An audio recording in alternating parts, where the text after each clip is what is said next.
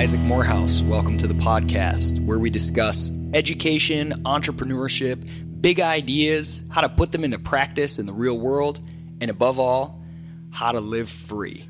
Hey, everybody, this is not a typical episode. I want to share with you a chapter from the book, Why Haven't You Read This Book? This book project was something I've talked about on here before. It was an absolute blast. Um, it was something that I had the idea for for a while and uh, decided to go out and find 10 different authors, each with amazing, interesting stories of questioning the status quo. When it comes to doing something big and unusual and out of the ordinary, typically people say, Why would you do that? But this book is about flipping the burden of proof and asking, Why not instead? And demanding really good reasons why not to do something totally out of the norm, totally different, and very interesting. So that's what the book is all about. And we ran a successful Kickstarter campaign, and it was published uh, maybe, I don't even know, six months ago. But just now, we have it in audiobook version, courtesy of the Earl of Enid, Oklahoma. Mitchell Earl does a phenomenal job narrating this. The lovely accent from the plains of Oklahoma. It's very it's very wonderful. It's it's like honey to the ears. Actually, that's a terrible metaphor. I don't want honey on my ears, but it's really great. Um, I love audiobooks. I'm a, I'm a huge fan. Just you can do so much. You can listen while you're on a walk, while you're driving, multitask. So go to Amazon and look up Why Haven't You Read This Book? You can get it in Kindle, paperback, hardcover, and now audiobook if you have an Audible subscription. You can also go to WHYRTB. Why haven't you read this book? Why RTB? WHYRTB.com. And you can download any chapter you want for free as an audio file. So go check it out. I am going to play for you now Mitchell Earl's audiobook uh, narration. Why haven't you read this book? The introduction, and then a chapter written by my good friend and frequent co host, TK Coleman, called Why Haven't You Auditioned for American Idol? I hope you enjoy the book. Check it out on Amazon or WHYRTB.com.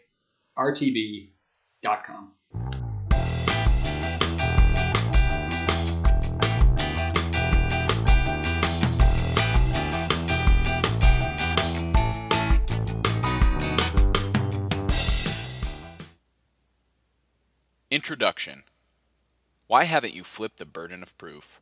By Isaac Morehouse. All of the best decisions in my life have come as a surprise to those around me. Met with a bewildered why, I used to feel the need to give lengthy justifications. Doing things out of the ordinary better have a good list of reasons, right? At some point, I got tired of justifying myself and turned the question around. My response to why became why not? I felt a freedom I'd never experienced. It was a revolution. My wife and I moved away from our hometown to a new city with few friends or family connections. Then we did it again to a city with even fewer. We had a few compelling reasons and mostly a burning question. Why not? More than once, I've quit an excellent job I loved in order to do something quite a bit different. It seemed weird to my colleagues, but the opportunity to take a dramatic turn on my life path had no compelling arguments against it. Then I started a business. Even though I hate a lot of the businessy stuff it requires, I had an idea that was interesting. So why not? I have not yet climbed a mountain or auditioned for American Idol, and I doubt you'd count our three kids as a bunch. But we are embarking on some extended world travels and generally attempting to implement the ideas that animate the book you are now reading. This doesn't make me special or give you reason to take my word, but I hope it illustrates that this book is about a way of life I've found great personal fulfillment in. What this book is about. This book is about the simple practice of flipping the burden of proof from why to why not. What would happen to your life if you stopped assuming you know all the reasons why not to do things differently? Have you ever really, seriously demanded of yourself good reasons to not start a business, move to a new city, drop out of school, quit your job, write a book, travel the world, climb a mountain, fly first class, audition for American Idol, or have a bunch of kids? You probably assume you have good reasons for not doing these things. We all do. It's called status quo bias. The dominant path isn't scrutinized much, while deviations are. That's the line, anyway. We think the deviations are scrutinized, but maybe they're scrutinized even less. Over time, we assume other people have already asked questions and demanded answers of alternative choices. There must be a reason people largely make the same big decisions, right? Society's onto something, right? The default is to believe you don't need to give a reason for not taking a big risk and being different. We just kind of know it's a bad idea. But do we really know? What this book is not about. The point of this book is not to argue in favor of any of the big ideas put forth. It's not to argue against the status quo either. It's to challenge you to be a better questioner when it comes to your own life decisions. You don't have to do any of these things discussed in these pages, but before you say no to them, demand good, honest reasons why you shouldn't. Consider all the life altering choices that don't get much scrutiny buying a home, going to college, getting a typical 9 to 5, and so on. Is that what you want? Are you sure? Would your life look different if you asked why of all the things that don't get questioned, and why not of all those that do? If not, good for you. Now, when you settle into your path, you'll at least know you consciously chose it, and you'll know why. This is a big help when times get tough. On the other hand, if in flipping the burden of proof you find better reasons to do something previously thought out of reach or radical, good for you too. You've done the hard work of knowing thyself. The harder work of acting on it comes next. It is my belief that the best decisions are fun, challenging, and not tainted with guilt, obligation, shame, or fear. Don't read this book and feel like you have to do something different to be cool. If it's not you, and you have plenty of sound why nots, don't do it. Just have reasons. Your reasons, not anyone else's. Status quo bias exists for a reason. It's a good thing we don't have to rediscover all pitfalls and dangers firsthand. Why not touch the hot stove is probably a bad example of flipping the burden of proof. The reason this contrarian approach is so valuable is precisely because it's only valuable sometimes, for some people, in some situations. We can't tell you all the best times to apply it, but a little common sense should go a long way. Test it out in your head before you take action. I bet you can answer why not touch the hot stove without touching it first. You don't need to eschew all traditions and norms and common advice. They're helpful more often than not. But at least find out why they're helpful and whether they apply to you in every situation. The big breakthroughs happen when you find exceptions to rules, but you'll never find them if you only ask the same questions everyone else is asking. So, why should you trust the authors? Of course, I'm going to respond, why not? None of the authors are experts. Instead, this book is a collection of ideas and stories from people who have lived these out of the norm decisions, sometimes with wonderful results, sometimes with great difficulty. The authors were chosen primarily because I love their stories and outlook, and also because they're all friends of mine, whom I find fascinating and inspirational. This book is very down to earth. Each chapter is done in the style and tone of its author, and I made no great effort to unite them with a single voice. Some read as tips and how to's, some read as personal stories. But the authors have each put their lives where their words are and asked why not of some big, crazy decisions. You can read the chapters in any order you like. Skip around to the topics most intriguing. I gave the authors free rein when I invited them to contribute to this book. You'll find great variation in length, depth, and breadth of the chapters. I didn't want to force people into arbitrary length, even if it made the table of contents more uniform. Sorry if that bugs you. This collection is just a sampling of things most people assume are bad ideas but that might turn out to include the best thing for you if you flip the burden of proof and examine it closely, there are infinite possible applications of this practice. You'll have to think for yourself to discover your own why nots.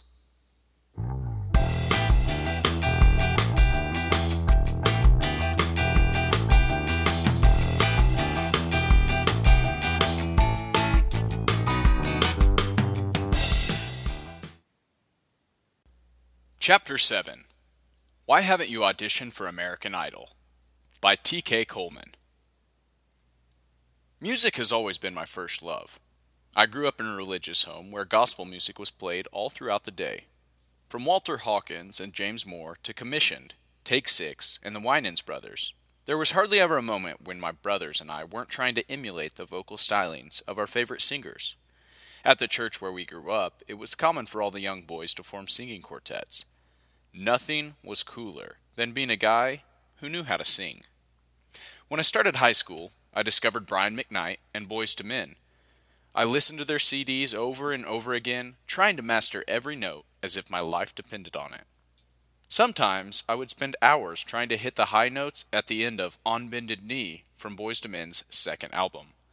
I even remember staying up late every night to watch Jay Leno and Arsenio Hall just in case Brian McKnight or Boyz II Men made an appearance.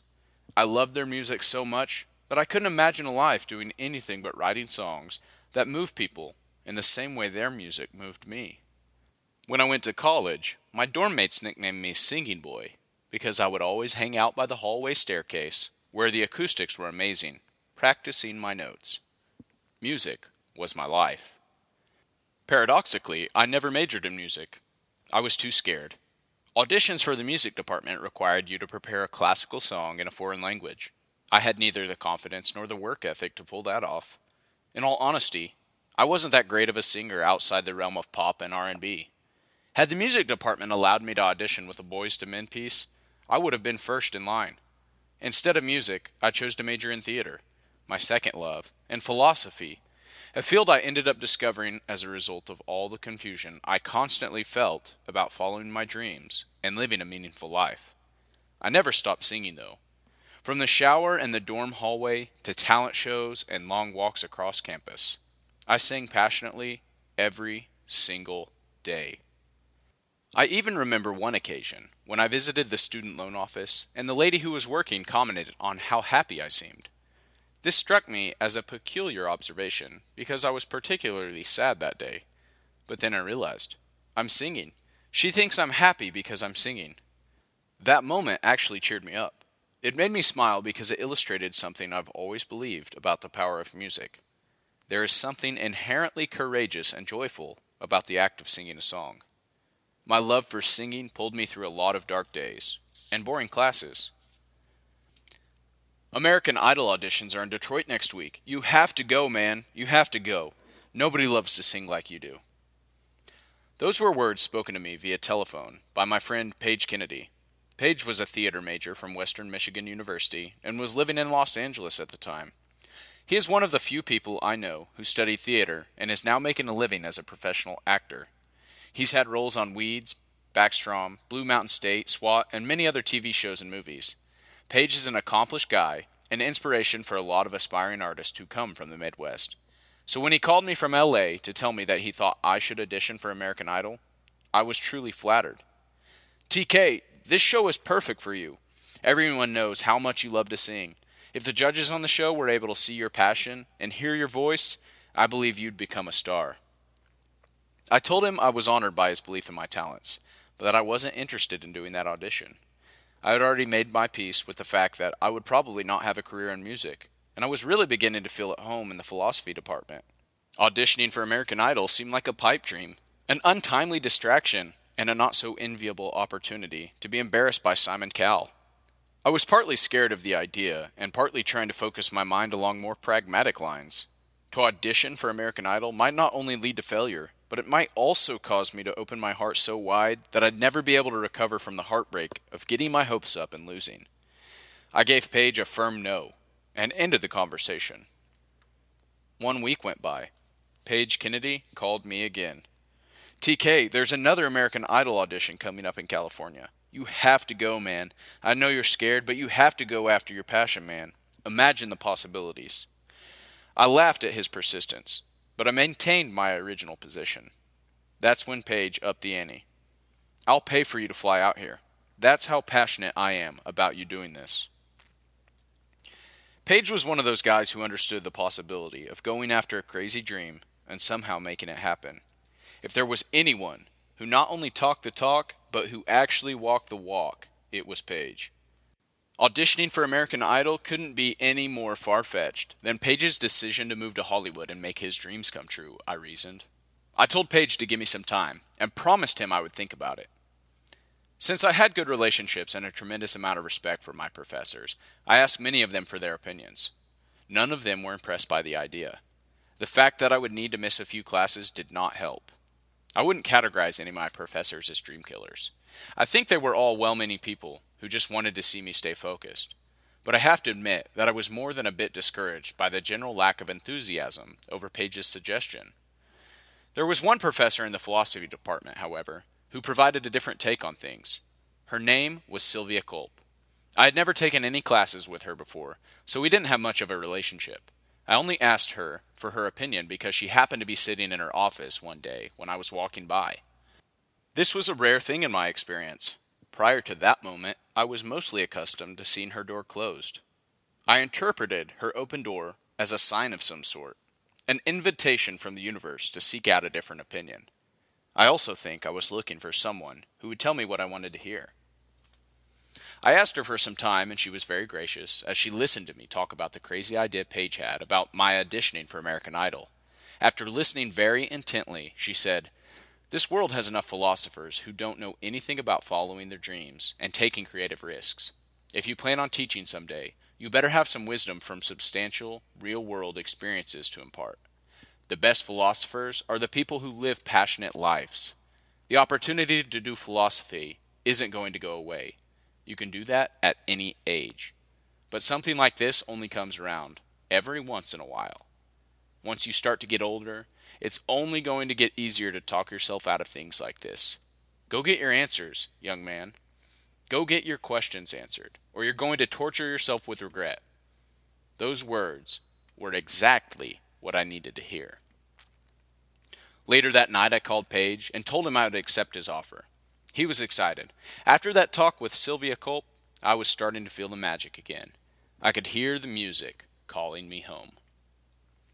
I didn't have much time to prepare for my audition, so I asked one of my philosophy buddies if he had any suggestions. He said, If you want to prepare for American Idol, you have to master your own nerves. It doesn't matter how much you practice in the shower or in the hallways, you need to practice singing in scary situations. Like what? I asked. You need to walk around campus and stop random people on their way to class. I mean, total strangers.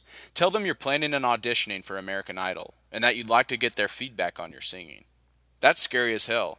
If you can do something crazy and embarrassing like that, you'll definitely be ready for the real deal. I accepted his challenge. For the next two days, I was a man on a mission. A friend and I went out to conduct this crazy experiment. Start with the girls, my friend said. They love that kind of stuff. Excuse me, I said to a girl walking by.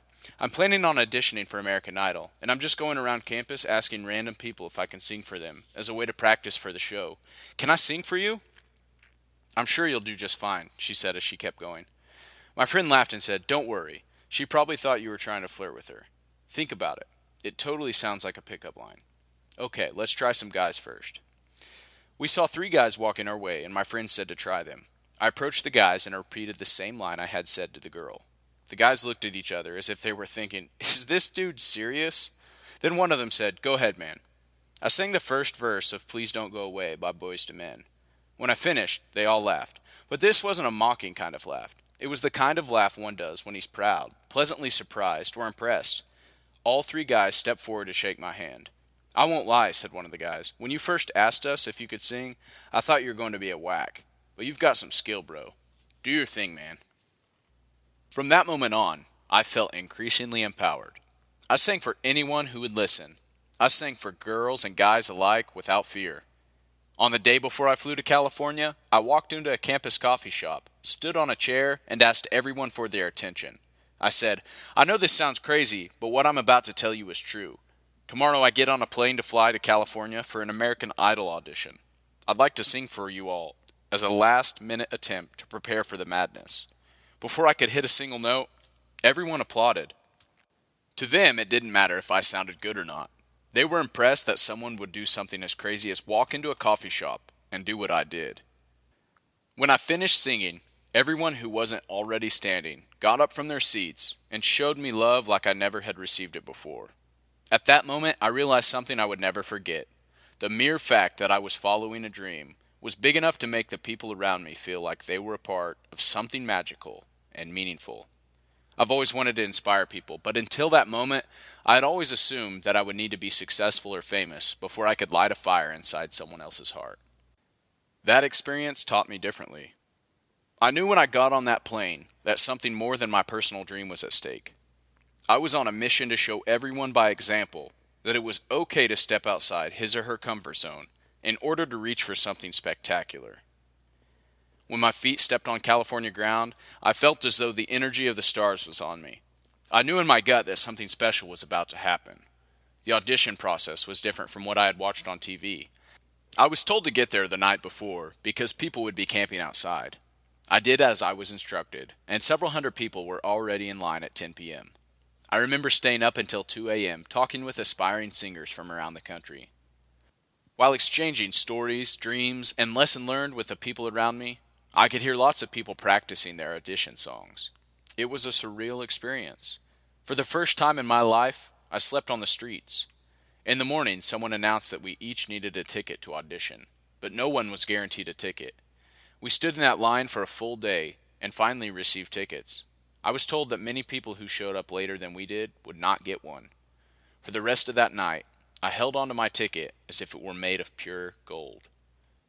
Sweet dreams, sweeter manifestations was the mantra I chanted to myself as I drifted off to sleep that night. The next day was showtime. As we were ushered into the arena, I was mesmerized by the sheer number of people. The stands were filled as if it were Game 7 of the NBA Finals match. When I walked to the bathroom at one point, all I could hear was the sounds of people belting out their songs without shame. I walked past a girl who made eye contact and said, You ready? I said, Yeah, you ready? She said, Yep, here you go. And she started to sing her song right there. Then she asked me to go. I sang my song right there. Then she looked at me and said, Respect. I said, Respect. And that was that. For the first time in my life, I felt like I was home among fellow dreamers. We were all a bunch of crazy misfits trying to achieve crazy things. I knew I wanted to feel that kind of energy for the rest of my life. Four parallel tables stood on the arena floor, with three people, the producers, at each. The people auditioning sat in the stands, divided into groups of 20. When a group was summoned, the members would stand in front of a table. The producers at each table called forward the first four people from their group and, moving left to right, asked each person to sing. After about 30 to 60 seconds, the person singing would be asked to stop, and the next person in line would begin his or her song. After the four finished, the producers told them to enter through the door on the right or exit through the door on their left. Being invited to enter on the right meant you advanced to the next round of the auditioning process. Being directed to the door on the left meant you were done. My heart stopped several times as I saw many great singers exit via the door on the left. When my time came, I was ready for my moment of destiny.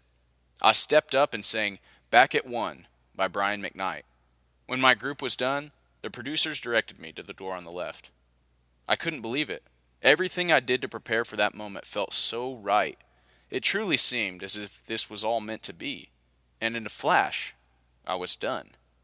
The dramatic phone conversations with Paige, the inspiring speech from Sylvia Culp, the epic moment when I sang for everyone in the coffee shop sleeping outside for a ticket to audition. It all came to a head in less than a few undramatic minutes. Being the next American Idol was not in my cards. It sure didn't feel like it at the moment, but this is one of the best experiences I ever had. At this point in my story, you're probably expecting to hear some lesson on the value of failure and how setbacks are the key to success.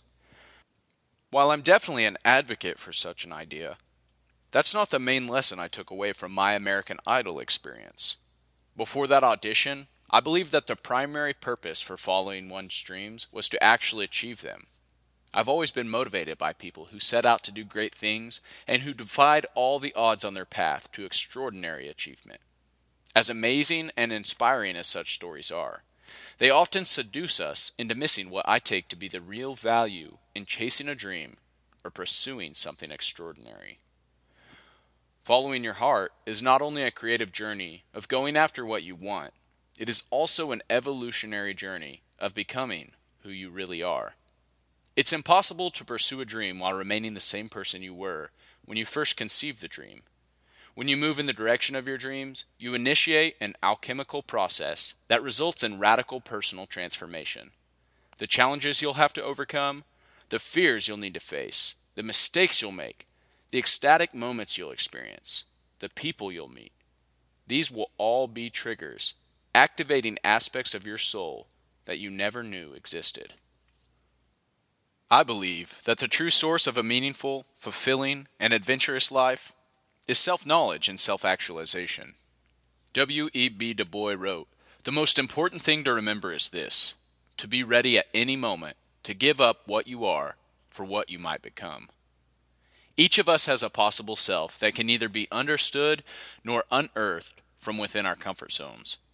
The version of you that tries something daring and fails is superior in every way to the version of you that doesn't try at all. The main purpose of a goal is not the goal itself, but the movement towards self knowledge and self actualization which it inspires.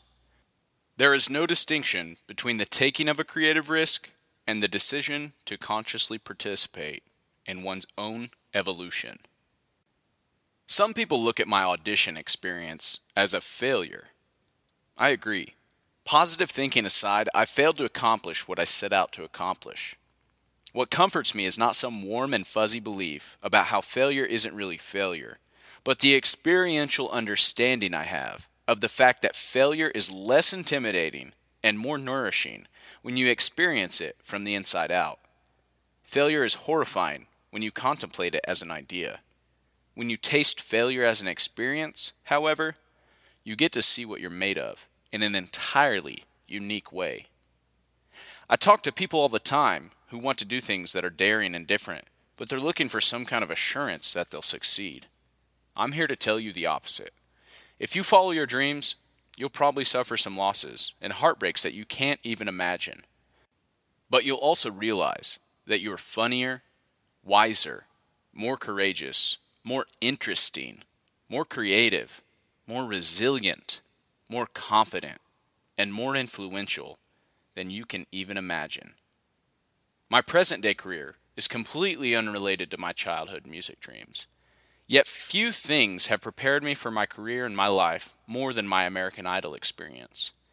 Whenever I need to dig deep into my soul for answers, encouragement, or guidance, I thank my younger self for providing me with such a rich and bottomless well of stories that I can draw substance from.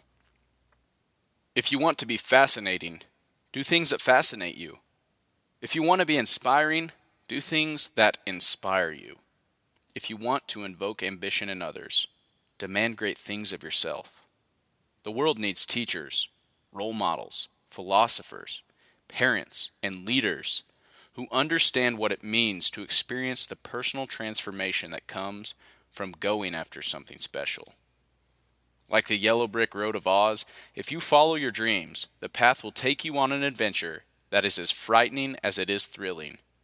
But when you arrive, you'll discover that the real magic was inside your soul all along, and the road you traveled was simply one of self discovery. Take a risk, face your fears, follow the yellow brick road. Success or not, the knowledge of your true self awaits, and that's far more valuable than anything else you can search for. By the way, my American Idol experience eventually inspired me to move to California to pursue more of that creative energy I felt. In the first week after moving, a woman stopped me at the shopping mall and started asking me all sorts of questions about who I was and what I was doing. It turns out that she was a producer, and she wanted me to audition for a TV show called Are you smarter than a fifth grader? She said to me, You look like the kind of guy people would root for. You'd be great for that show. So I followed her tip and made the show. Yes, I actually met Jeff Foxworthy, and he's even cooler in person. Unfortunately, I got the first question wrong. Fortunately, one of the kids saved me, and I was able to survive long enough to take home $50,000. I still failed, though. At the end of the episode, I had to look at the camera and say, I'm TK Coleman, and I'm not smarter than a fifth grader.